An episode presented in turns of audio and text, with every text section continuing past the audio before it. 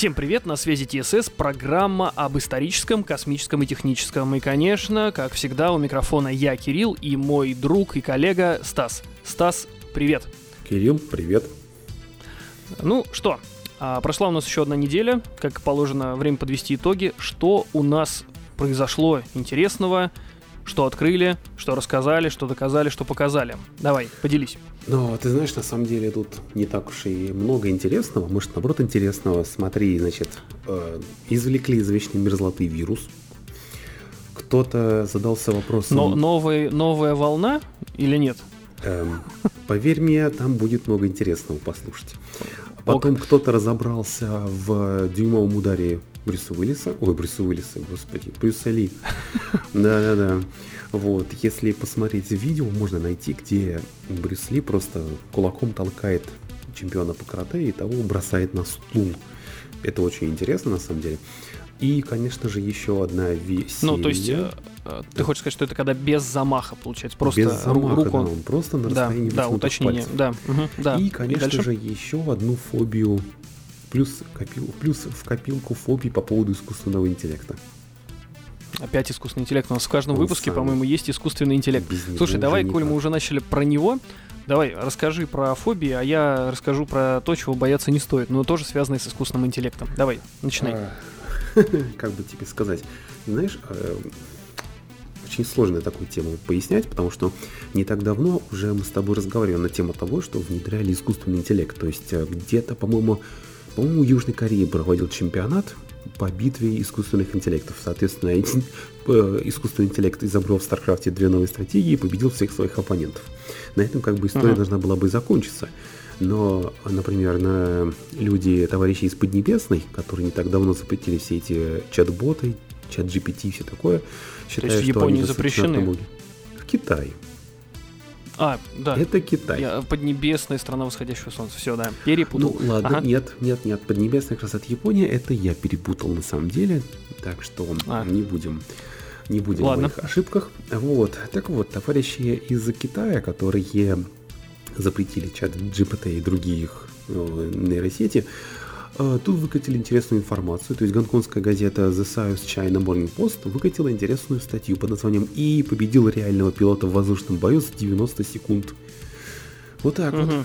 Да. Я так понимаю, в воздух не поднимался реальный боевой самолет? То есть это тренажер? Нет. Как тебе сказать, они управляли... Это был экспериментальный поединок между двумя беспилотными самолетами.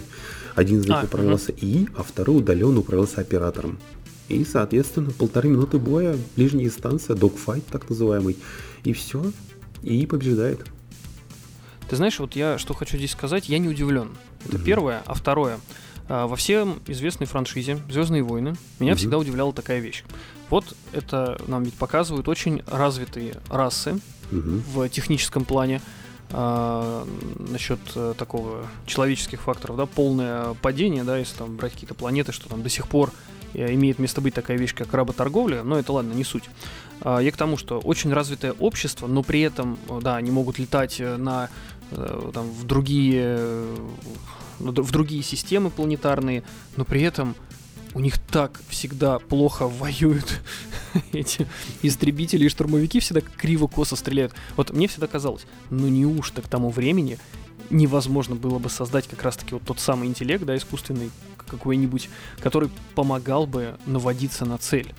Да, то есть... Знаешь, я тут тебе парирую в том плане, что так называемая сюжетная броня защищала товарищей героев, поэтому штурмовики косили, потому что штурмовики на том-то и дело были, что штурмовики, то есть они обучались очень долго воевать, тактики, стратегии, поэтому, это для фильма, они были такие косые, хромые рябы. На самом деле Империя в «Звёздных войнах» достаточно опасное место, не в том плане, что они там не то, что они там такие жестокие, нет, просто Империя муштровала воинов, и они достаточно хорошо были подготовлены, вымуштрованы, так что там готовы к реальному бою. Да, ты знаешь, и вот опять же, искусственный интеллект, да, там не использовался, но, может быть, потому что при создании «Звёздных войн» как-то не закладывался вот этот вот базис для создания искусственного интеллекта, потому что, как мне кажется, там применялся виртуальный интеллект, как по мне, это если ты смотришь Торговую Федерацию, которая использовала такие каркасные армии, которые быстро раскладывались и разбегались, управлялись, они центрально... Ну, дроиды, да. Да, пончик такой, в котором управлялись, который управлялся там этими роботами. Это, скорее всего, виртуальный интеллект, а не искусственный, потому что искусственный он самообучающийся, а рано или поздно ученик бросает вызов своему учителю. Так что... Прям как ситхи, говоришь? Нет, ты чё, ситхи такой не говори. Там у них был закон, правило двух. Учитель и ученик, то есть побеждает сильнейший рано или поздно. Нет, здесь не так. Здесь бы, ну... Ты знаешь, опять же... Один властью владеет величием, другой вожделеет его. Ну, ты, если вспомнишь, что и бунтовал не только на просторах полей сражений. Да, конечно. Нет, я просто к тому, что... Тот же самый Mass Effect, тот же самый Warhammer, там тоже искусственный интеллект давал люлей людям, так что... Не надо. Нет, тут я согласен, я просто к тому, что вот именно, что в фильмах, да, нам показана вот та самая вот эта сюжетная броня главных героев, как ты сказал, вот, потому что, ну, реально, даже вот сейчас мы имеем, да, пожалуйста, от идей, да, уже начинают пытаться вот эти все искусственные интеллекты внедрять, даже, ну, на этапе концепта, да, назовем это так, в боевые всякие симуляторы, но это говорит о том, что направление, во-первых, перспективное, во-вторых, где его еще интегрируют, представить сложно. Но есть те направления, извиняюсь за повторение, но по-другому не могу.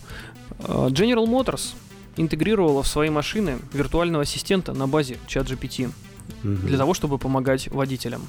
То есть это, правда, конечно, ну, говорят, что планируют, но понятно, что уже... Какие-то эксперименты были проведены, я думаю, и это просто вопрос сейчас уже времени. То есть, как это будет работать? То есть, он не водить за тебя машину будет, а это чат-бот-ассистент. То есть, активироваться он будет голосом, технология будет использовать облачную службу. И вице-президент General Motors подтвердил некоторые детали новой разработки. Например, водитель может попасть в ситуацию, когда пробило шину, и нужно попросить бота объяснить, как заменить колесо. Система автомобиля воспроизведет обучающее видео на дисплее в салоне. Еще один пример. На приборной панели загорается диагностический индикатор, а водитель не знает, в чем дело. Можно спросить бота, что поломалось, насколько это критично и можно ли починить самому. Если машина не может обойтись без сервиса, то можно спросить маршрут до мастерской. В общем, вот лично мое мнение... Вот так мы приходим к СШК.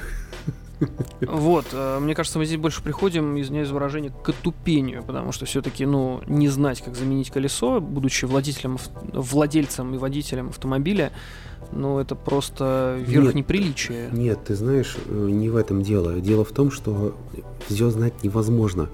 Да, наши предки, когда... Но это база, согласись. Нет, понимаешь? Нет, не то чтобы база. Ты понимаешь, это достаточно сложно тебе объяснить, потому что сейчас людям много информации не надо, они это не изучают и не запоминают, потому что... Я тебе так скажу, вот, договори, я просто вставлю вот контраргумент, как человек, который далек от автомобилей. Нет, ты понимаешь, в чем фокус? Все знать невозможно, во-первых. Во-вторых, это знания, которые должны быть. То есть это ты должен приобрести, приобретая автомобиль. Вот давай так, мы с тобой... Подожди, давай дискуссию. Вот у тебя есть автомобиль, у меня есть автомобиль. Колесо менять умеешь же? Я не менял, мне это незачем. Потому что... В смысле, ты никогда не менял колесо в своей машине? Зачем мне менять? Вот у меня до автосервиса 10 минут езды, понимаешь? Хорошо, резину ты меняешь в сервисе, и колеса у тебя, наверное, хранятся там. Да. Вот, я тут тебе сразу как бы тоже отвечу. У меня есть свой гараж, в котором у меня хранятся колеса и все инструменты. Я к машинам интерес стал проявлять не в техническом плане, а исключительно в плане том, что я понял, что это удобно и отличное средство передвижения. Это такая, в своем роде, даже свобода. Потому что я свободен выбирать направление.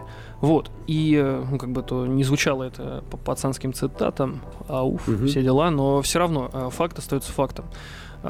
И, возвращаясь, у меня имеется снаряжение, инструменты для того, чтобы это делать. Однажды я просто попросил своего папу научить меня, то есть он мне рассказал, какие могут там возникать трудности и сложности с заменой колеса. Он мне это показал, ну, сказал, типа, не боись, все нормально, руки есть, давай. Вот, с той поры я, например, для себя пришел к такой истине, что мне нет смысла ездить куда-то, возить свои колеса, загружать их сначала в машину, везти их куда-то, хотя у меня тоже сервис вообще есть в соседнем здании, то есть мне просто из гаража выехать, и все. И, типа, я просто на этом потеряю больше времени. Сейчас у меня замена 4 колёс, как бы я не хочу хвастаться, кто-то скажет, фул лузер, можно и быстрее. Я комплект из 4 колёс меняю за 40 минут. Вот, при этом не сильно напрягаясь, не сильно срывая спину. Опять-таки, потому что у меня есть инструмент. Говоря про тебя, у тебя просто нету, что называется, точки для этого. То есть это не значит, что там, если был бы у тебя гараж, поверь, ты бы сам бы потом сказал, вот как и я бы стал рассуждать, загружать это в багажник, куда-то везти, если могу у себя хранить. То есть тут вопрос, как бы, но опять-таки, опуская все вот эти вот детали про тебя, про меня, у машины всегда есть докатка. Если ты пробьешь колесо, я не спорю, что да, со временем люди, возможно, ну, утратят навыки, да, которые вот эти знания, ну, утратят не в том плане, что типа, зачем мне это знать, а потому что, ну, зачем мне это делать, если могу кому-то заплатить, причем не самые большие деньги, это все сделают за меня. Вот, а тут как бы и вот этот ИИ сам и покажет. Ну, тут ситуация на самом деле спорная, и для меня это звучит типа странно. Но я думаю, что со временем ИИ куда-нибудь интегрируют. Не ИИ, вернее, а чат-боты куда-нибудь интегрируют, прошу прощения. И для меня будет тоже, я буду чего-то не уметь, а для кого-то это будет казаться нормой. И он будет удивляться, а как ты так не умеешь, это же базовые вещи. Вот я о чем. Слушай, ну опять же, вот то, что ты сейчас говоришь. Давай начнем с того. У тебя есть оборудование и где это все хранить. То есть у тебя есть гараж, у тебя есть оборудование. У меня нет гаража, у меня нет оборудования, у меня нет специфических инструментов. И это называется оптимизация. Мне нужно только место для парковки, ты понимаешь? А все, что мне нужно, у меня хранится в другом месте. Это оптимизация просто, понимаешь? И опять же, с другой стороны, у тебя что-то случилось на дороге, ты не знаешь, что это, и ты не можешь это точно сказать, как это все отремонтировать. С другой стороны, у тебя есть чат-бот, который тебе подскажет, как помочь. Это и есть СШК, это нормальная вещь, понимаешь? Потому что вдруг завтра какое-то ЧП, и я не знаю, как решить ее. Ты понимаешь, я просто обращаюсь к нему и говорю, так, блин, чат, вот такая проблема, мне нужна, он мне тут же выдает инструкцию. Помогай! Да, то есть мы сейчас не живем в каменный век, ты понимаешь, где каждый человек умел все. Рану перевязать, каменный топор сделать, там, по кумполу соседу стукнуть, ты понимаешь. Сейчас у нас очень много информации, но мы не можем ее все осознавать, потому что наш мозг не способен такой. Нам нужен либо коллективный разум, либо все подключаться к одному большому ИИ и стать частью этого ИИ. То есть здесь, опять же, оптимизация, я тебе говорю, потому что у тебя нет навыков, у тебя нет нужных инструментов, у тебя нет способности к этому, ты понимаешь? То есть у тебя что-то в машине сломалось, и ты не знаешь, что это и как это поменять на дороге. Я понимаю, про что ты, да. Поэтому я понимаю, про что ты, что чат помогает. Со всех сторон надо смотреть на эту ситуацию, ты понимаешь? То есть я не против такого виртуального помощника. Это СШК, который всегда со мной и который мне подскажет, что что-то пошло не так. Все знать невозможно, ты понимаешь? А тут хоп, и помощник. И опять же, нет ресурсов, нету возможностей. Как я тебе говорю, у тебя есть гараж, в котором у тебя хранится оборудование, лишние вещи, колеса, и ты приехал, ты поменял. У меня этого нет, у меня маленькое парковочное место. И мне не надо где-то его хранить, это все дело. У меня хранится оно там. Я приехал туда. Все про все, час времени, то на то вышло. Угу. Нет, я понимаю, я как бы нисколько не хотел никого оскорбить или унизить, себя превознести. Я просто потому, что это все-таки как бы навык, который, ну, как мне кажется, что он должен быть. Вот, ну, как бы ты мне показал другую точку зрения, окей, я тут как бы все может быть. Вот бесспорно, как бы несколько есть всегда точек зрения, как в этом-то, собственно, и есть что, суть, допустим, дискуссии. Я не против такого СШК у себя под рукой, потому что, говорю, вот вокруг меня здоровенный мир. Давай говорить честно, мы ничего не знаем об этом мире. У нас с тобой даже на пару мозгов не хватит, чтобы знать все в этом мире. Ты понимаешь? Решить любую ситуацию, там, исправить любую сломанную вещь. У нас этого всего просто мозгов не хватит все это запоминать и применять опыт. У нас есть виртуальный интеллект. Мы к нему обратились, сказали, чат, нам нужна помощь, такая проблема, мне нужна инструкция. Хоп, и выдают инструкцию. Это нормально.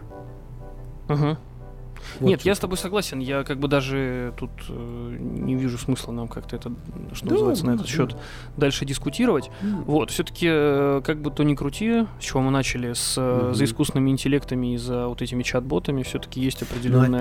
Но опять же, ты понимаешь? В разумных пределах. В разумных нам нужны либо 3 закона робототехники, которые просто выжигались бы на каждой машине, иначе рано или поздно нас встретят боевые злые роботы с красными глазами и со стволами наперевес. Ты понимаешь, рано или поздно это в любом случае должно произойти, потому что ученик всегда бросает вызов своему учителю. Помним «Матрицу», по-моему, это было в «Матрице», когда он сказал, что как только, говорит, вы дали нам из-за вас делать работу, то есть там учить, там заниматься исследованиями, говорит, этот мир стал наш, а не ваш. То же самое здесь. То есть не надо, вот, ладно, понимаю, виртуальный интеллект, тот же самый ChatGPT, все, это больше к виртуальному интеллекту, но ИИ это уже опасно, это реально опасно. Но люди это не понимают. И есть такая проблема, что нам кажется, что это, я где-то читал, не помню, как это называется, то есть такая ситуация, то есть нам кажется, что это далеко, что до этого еще много времени, но на самом деле мы можем такие просто проснуться и вот с этим фактом, с осознанием того, что это произошло. Вот, а нам кажется, что это вот далеко. Вот, пожалуйста, искусственный интеллект управляет самолетами, виртуальный интеллект и там, здесь, везде. Блин, виртуальный интеллект, те же самые телефоны. Вспомни, когда они уже были внедрены. Ну, я понимаю, про что ты, как бы будущее наступает завтра. Да, вот. Мы просто этого не замечаем, насколько быстро оно наступает. Да, реально. Вот, кстати, про наступление завтрашнего дня. Кратенько, ChatGPT же, он тоже несколько поколений имеет. А на данный момент, вот такой самый наиболее популярный, это 3-е поколение. И, в общем, на следующей неделе, то есть вот начиная с, вот уже сейчас практически, да, будущее наступает завтра, как уже сказали, выйдет 4-я серия. Он будет поддерживать изображение и видео. То есть ранее искусственный интеллект генерировал тексты, которые с минимальной доработкой можно было публиковать, как будто они созданы человеком. Следующим шагом будет новая модель вот этого GPT 4, и она обещает настоящую революцию в отрасли.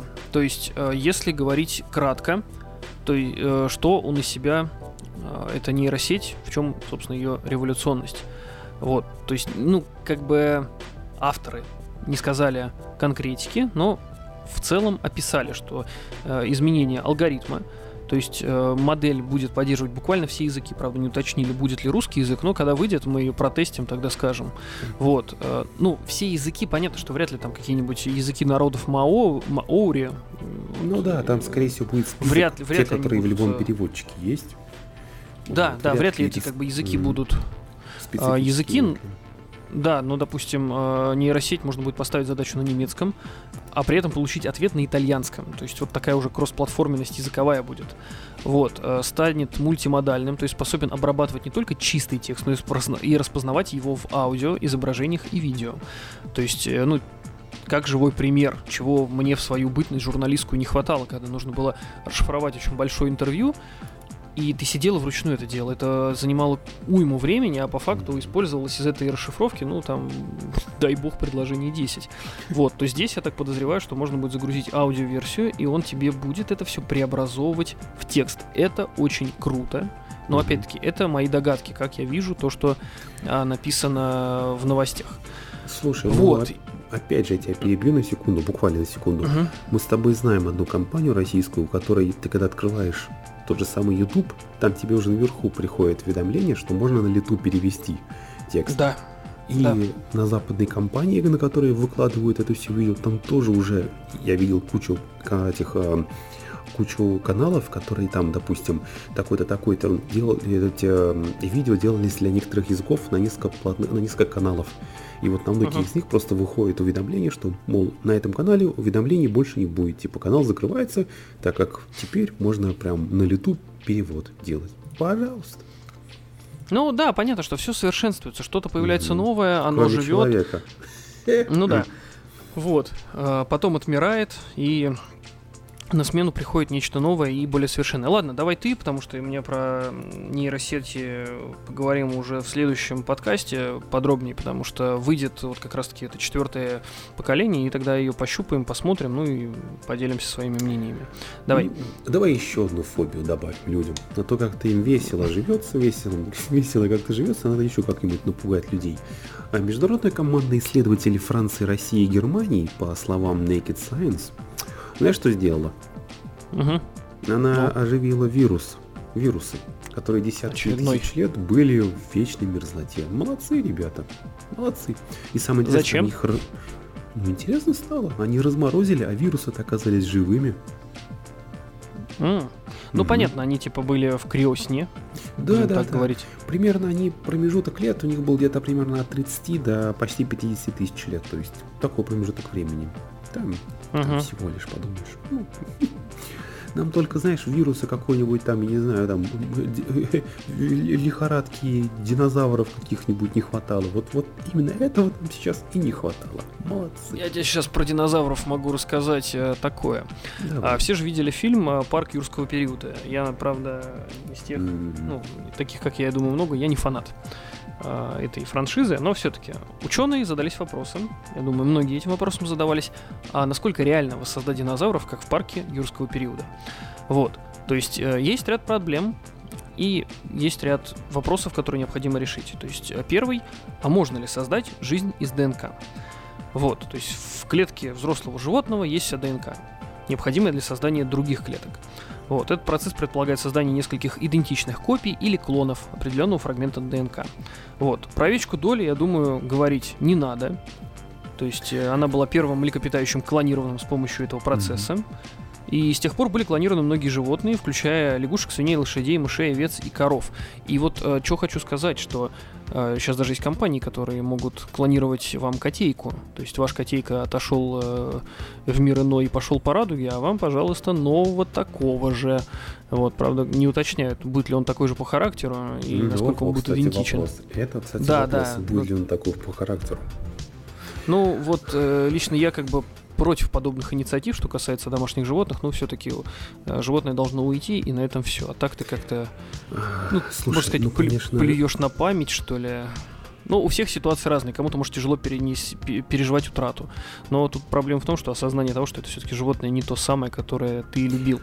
Слушай, давай забудем про любимого котейку, хотя мой котейка сейчас сзади меня спит. Есть небольшая такая проблема. Мы сейчас с тобой говорили о том, что люди хотят клонировать динозавров. Ты понимаешь? Да, это не домашние животные. Динозавров. Это вообще вот просто... Вот о чем люди думают? Ну, в общем, проблем не хватает на планете Земля. В общем, да? в чем суть? Возвращаясь к теме ДНК. То есть динозавр — это давно исчезнувший зверь. И в данном случае его клонирование очень сильно... именно из ДНК затруднено, потому что он уже вымер, да, и многих условно остались только скелеты, но ДНК скелета достаточно мало, потому что создание вот этого самого клона, оно подразумевает взять не только, да, там из кости, но и из других еще систем жизнеобеспечения, назовем это так. Вот, что касается, а вообще была ли найдена ДНК динозавра, ответ ученых очень простой, ДНК найдено не было. То есть именно не то, что совсем не было найдено, не было найдено того достаточного количества, чтобы создать успешного клона динозавров. Но даже если ДНК будет найдена, возможно ли будет клонировать динозавра? Вопрос остается открытым. То есть если удастся извлечь полную нить ДНК из хорошо сохранившихся окаменелостей, то вот еще не факт, что все получится. Ученые как бы... ни да, ни нет говорят, но уклончиво молчат, и это, скорее всего, ответ нет. Либо они просто не хотят лишних проблем. Ты знаешь, я тебе напомню фильм, который тебе не нравится, это который «Парк юрского периода». Я не сказал, что мне не нравится, я сказал, что я не фанат. Ну, я понял, это практически то же самое. Ладно, шучу. Не нравится, как бы, нравится и не нравится. Ну, не мое, просто не мое. Хотя я люблю динозавров с детства, тему эту, книжек много прочитал. Вот. Как говорится, не твое, и не надо, не будем тебе мешать. Дело в том, что, я напомню, в фильме катастрофа произошла по двум факторам. Один – это то, что человек, который ответственен за безопасность, отключил все предохраняющие реле и свалил оттуда с образцами ДНК. И вторая, самая главная проблема – это вся бы катастрофа быстро бы закончилась, если бы не одна маленькая проблема. Ученые в фильме, которые клонировали динозавров, нехватающие аллеи ДНК, они соединяли с аллеей нехватающей части ДНК, они брали, как думаешь, у кого? У земноводных, ну, ящериц, у амфибий. Ну, да. А я тебе напомню, что некоторые амфибии, например, лягушки, могут за время своей жизни менять пол. Соответственно, в фильме они просто поменяли пол, потому что в фильме все клонированные динозавры были девочки, так они хотели предотвратить их размножение. Но, как я тебе только что сказал, лягушки, из которых они брали части ДНК, мутировали и снова стали мальчиками. Соответственно, что произошло? Динозавры расплодились. Если ученым, не знаю, может быть, им скучно живется у нас сейчас, и они решили вернуть динозавров, это, по-моему, совсем глупая идея. Очень глупая. Нам только динозавров здесь не хватало. Ну и в конце метеорита. И вообще будет идеально. Ну да. Ладно, давай к теме космической. Корабль Crew Dragon успешно приводнился в Мексиканском заливе и завершил тем самым второй полет возобновляемой программы перекрестных полетов. Чем нас это интересует? На борту находился наш космонавт Роскосмоса Анна Кикина. Вот, тут, правда, сказано феминитив «российская космонавтка». Кстати, интересно, как она сама лично к этому относится. Как ей больше нравится, чтобы ее назвали космонавтом или космонавткой. Интересно. Итак, в общем, корабль приводнился, погрузили на корабль, космонавтов, астронавтов выгрузили.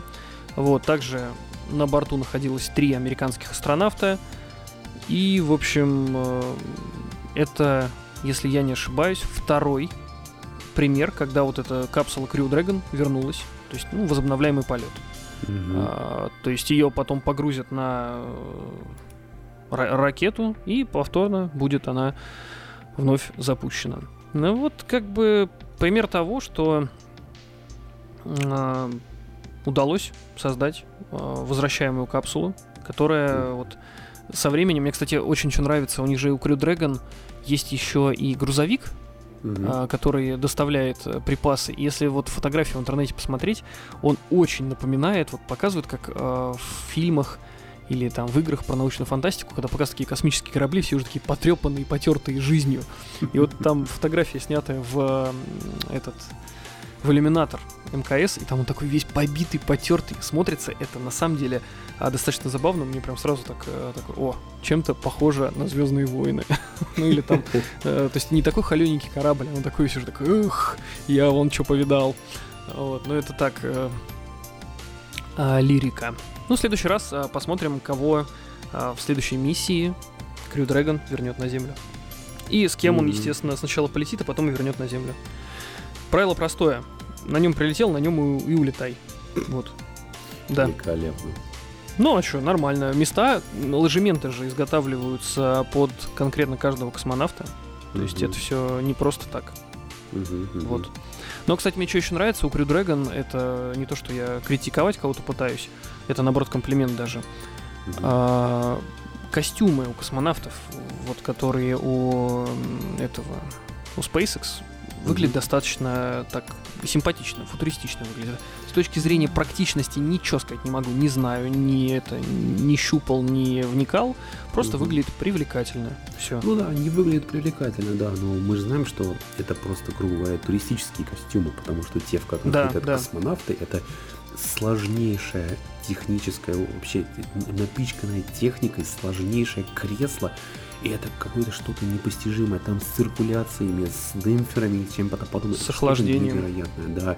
С охлаждениями, с вентиляциями. Это, наверное, один из самых сложных объектов, который производило человечество. Ну, может, я ошибаюсь, конечно, я в него тоже не влазил, но это мое предположение, потому что когда видишь, как они работают, что они это надевают, с какой помощью, ты понимаешь, что это что-то серьезное. Ну там же у костюма происходит очень жесткая подгонка. То есть он должен на тебе сидеть как влитой, к слову, да, вот еще такой момент. Космонавт очень должен внимательно следить за своим питанием, поскольку если ты чуть-чуть наберешь, то в костюмчик ты свой уже не влезешь. Тебя на земле заставят очень много бегать, и давай, гони отсюда это все. Вот. Для тех, кто не в курсе, вообще в принципе у космонавтов есть несколько видов костюмов. это в которых они улетают, это один, а в открытый космос они выходят в совершенно других костюмах. И на то есть причины. То есть у костюма, в котором они летят, это условно тот, ну как, назовем его туристический. Вот. А тот, в котором они выходят в открытый космос, он там вообще совершенно другой. То есть он не так, как привычная одежда надевается, а он именно там сзади у него такая дверь открывается, и ты вот в эту дверь ногами вперед запрыгиваешь, и, в общем, ты, скажем так, таким образом на себя его надеваешь, хотя ты в него входишь как в небольшую комнату. Я просто был в музее космонавтики, я это видел, костюм внутри, да и не только, но он здоровый снаружи, если сравнить его с тем, в котором они летят на МКС, он значительно отличается. Вот. Костюм, кстати, вот я думаю, как он все... Название у него Беркут. Вот. То есть это тот, в котором космонавты летят. Или нет? Стоп. Момент. Чтобы не соврать. Да, Беркут у него название. Вот. В этом Беркуте космонавты и, в общем, как бы и летят. Ну, тут, и, кстати, под них еще вот тоже, про что я говорил, делают те самые ложементы, то есть он там садится в позе эмбриона, и, в общем, он должен в этом состоянии пробыть, чтобы под него отлили, чтобы ему было удобно, потому что в случае чего, если что-то пойдет не так, то, в общем, скажем так, вероятность пережить полет этот, она будет гораздо выше, потому что, ну, условно, костюмчик по тебе правильно сидит, и креселка тебе никуда не жмет и не давит, и тебе удобно в нем. Относительно, конечно, удобно. Вот, как-нибудь мы про эту тему еще поговорим, я думаю, вообще сколько занимает времени полет, и там, почему постоянно Роскосмос хочет поставить все новые и новые рекорды, чтобы быстрее долететь. Там, если не ошибаюсь, там, порой бывает до 5-6 часов сидишь в одном положении, и тут не покушать нормально, а не в туалет сходить. То есть, а как они справляются, космонавты, с этой задачей, ну, я думаю, вы прекрасно все понимаете. Вот. Не будем об этом. Все равно они герои. Как ни крути. Так, ну, наверное, третью новость, скажу. Да? Она давай. Немножечко уже протухла, потому что она аж от понедельника. Дело в том, что, как сообщает канал N+1, третьего импульса 1-дюймового удара Брюса Ли пришлось на движение тела. В интернете можно найти, как на очень старом выступлении 1964 года Брюс Ли ударил чемпиона мира по карате в грудь кулаком. Но там не то, чтобы в грудь кулаком он ударил, это был такой пинок, знаешь, это просто надо видеть. То есть просто где-то на расстоянии вытянутых пальцев человека ударили, и он, соответственно, улетает назад с болью в груди, он падает на кресло и отъезжает. А сам Брюс Ли остается на месте. Ну, кто не знает, Брюс Ли — это один из популяризаторов восточных единоборств в Америке. У него вышло много интересных фильмов. На тот момент, конечно, все как один поставлены по боевке очень интересно на тот момент. И как многие говорят, что били они тогда друг друга на съемках по-настоящему. Никто друг другу такие постановочные пощечины не давал. Били со всей силой. Вот, так вот, один из ученых не так давно решил заинтересоваться этим вопросом. Каким образом это было произведено? Этот физик Ред Аллен, он, скажем так, очень много опытов поставил, он выложил целую инфографику, он выложил кучу видео, он положил кучу статистики. И к чему он пришел? Дело в том, как он сказал, что Аллен заключил, что секрет этого успеха этого удара заключался в координации импульса всего тела и фокусировка его в кулаке. Получилось так, что Брюс Ли при ударе даже не шелохнулся, а весь импульс ушел в этого каратиста. Соответственно, как ему там кости не переломало, думаю, богу известно. Ну, вот так вот. Это был хорошо поставленный, оттренированный, вымуштрованный удар. Потому что, это, по-моему, Брюс Ли говорил, что он не боится человека, который знает 5000 ударов. Вот, который он знает, боится ударов. Того, да. Да, который... кто бьет только однажды и очень хорошо. 5000 раз выучил один и тот же удар, да. То есть здесь поставлены хорошо удары, и он просто прям выносит человека. Соответственно, есть тоже мастерство этого китайца. Он выходит за пределы. То есть просто видео надо видеть. То есть там просто удар вытянутой руки. Хоп, и все. И человек практически в отключке. Ну вот да, я видел это все. Брюс Ли, конечно, был выдающимся человеком. С точки зрения того, что он принес в мир кинематографа, в мир боевых искусств. Вот. Судьба у него трагичная, еще более трагичная, конечно, судьба у его сына Брэндона Ли, вот, с ним, который погиб вообще прямо на съемках своего фильма, в котором он играл главную роль. Вот.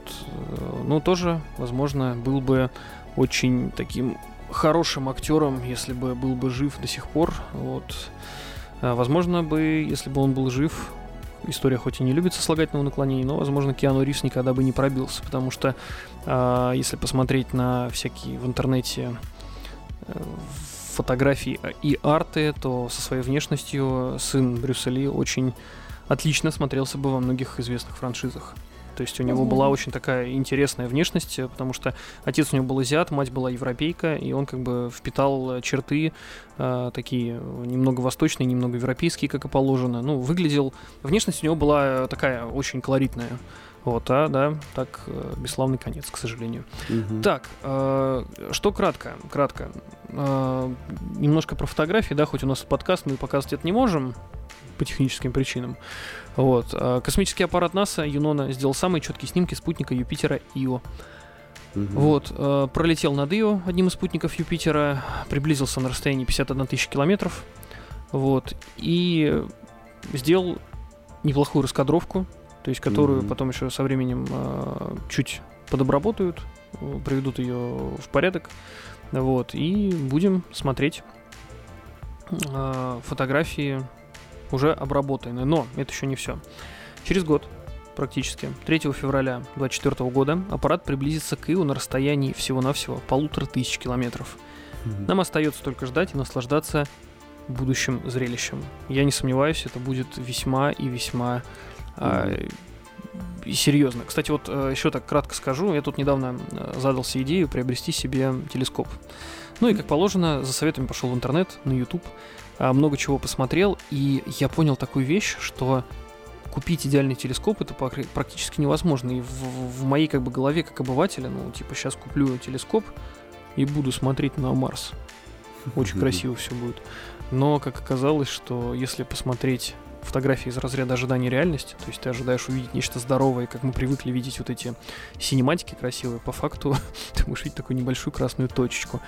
Вот, но все равно желание не отбилось, приобрести все равно хочу, потому что, найти планету, да, ее увидеть своими глазами вот здесь и сейчас, в данный момент, это, конечно, дорогого стоит. Вот, телескоп, конечно, игрушка очень недешевая, особенно по современным меркам, но, честно, мне кажется, оно того стоит, вот как ты ни крути. Вот, и возможно, у меня удастся это посмотреть. К сентябрю 2024 года к нам прилетит на максимальную близость с нами, выйдет комета. Не буду читать ее название, потому что эти названия, они зачастую просто цифры и буквы латинские. Воображение закончилось, стали цифры просто прикручивать. По сути, да. То есть, в общем, в чем смысл этой кометы? Она настолько будет ярка, что будет затмевать другие звезды своим ослепляющим светом. Вот. То есть, посмотрим.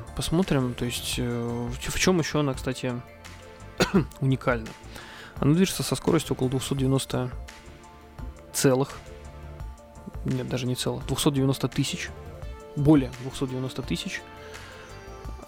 километров в час, или 81 километр в секунду. Совершает полный оборот вокруг Солнечной системы примерно за 80 660 лет. Вот, в настоящее время находится между где-то орбитами Сатурна и Юпитера, и при наличии соответствующего оборудования можно наблюдать во второй половине ночи в созвездии Змееносца. Вот. Будет хорошо видна с июля 2024 года, однако кометы остаются относительно непредсказуемыми как с точки зрения их траекторий, так и видимой величины. Также невозможно определить, останется ли она целой до встречи с Солнцем. То есть по дороге может разбиться на части, и, в общем, не получится ничего посмотреть. Но если все-таки она долетит, то, в общем, может своим светом, хвостом вот этим, затмить свет солнца, восходящего солнца. Вот. Ну, то есть, посмотрим, как там оно будет. Так сказать, будем держать в курсе этих событий. Вот, у меня все. Как у тебя? Нет, ты знаешь, все, я, в принципе, все интересные темы такие более-менее рассказал, поэтому, в принципе... На самом деле, эта неделя была достаточно бедна на темы. Я даже сам удивился, что вроде как обычно у нас тем гораздо большее количество, и думаешь, как вот выбрать из одного другое, но действительно стоящих их очень-очень что-то на этой неделе мало. Ладно, друзья, всем спасибо, что были с нами. С вами был проект ТСС.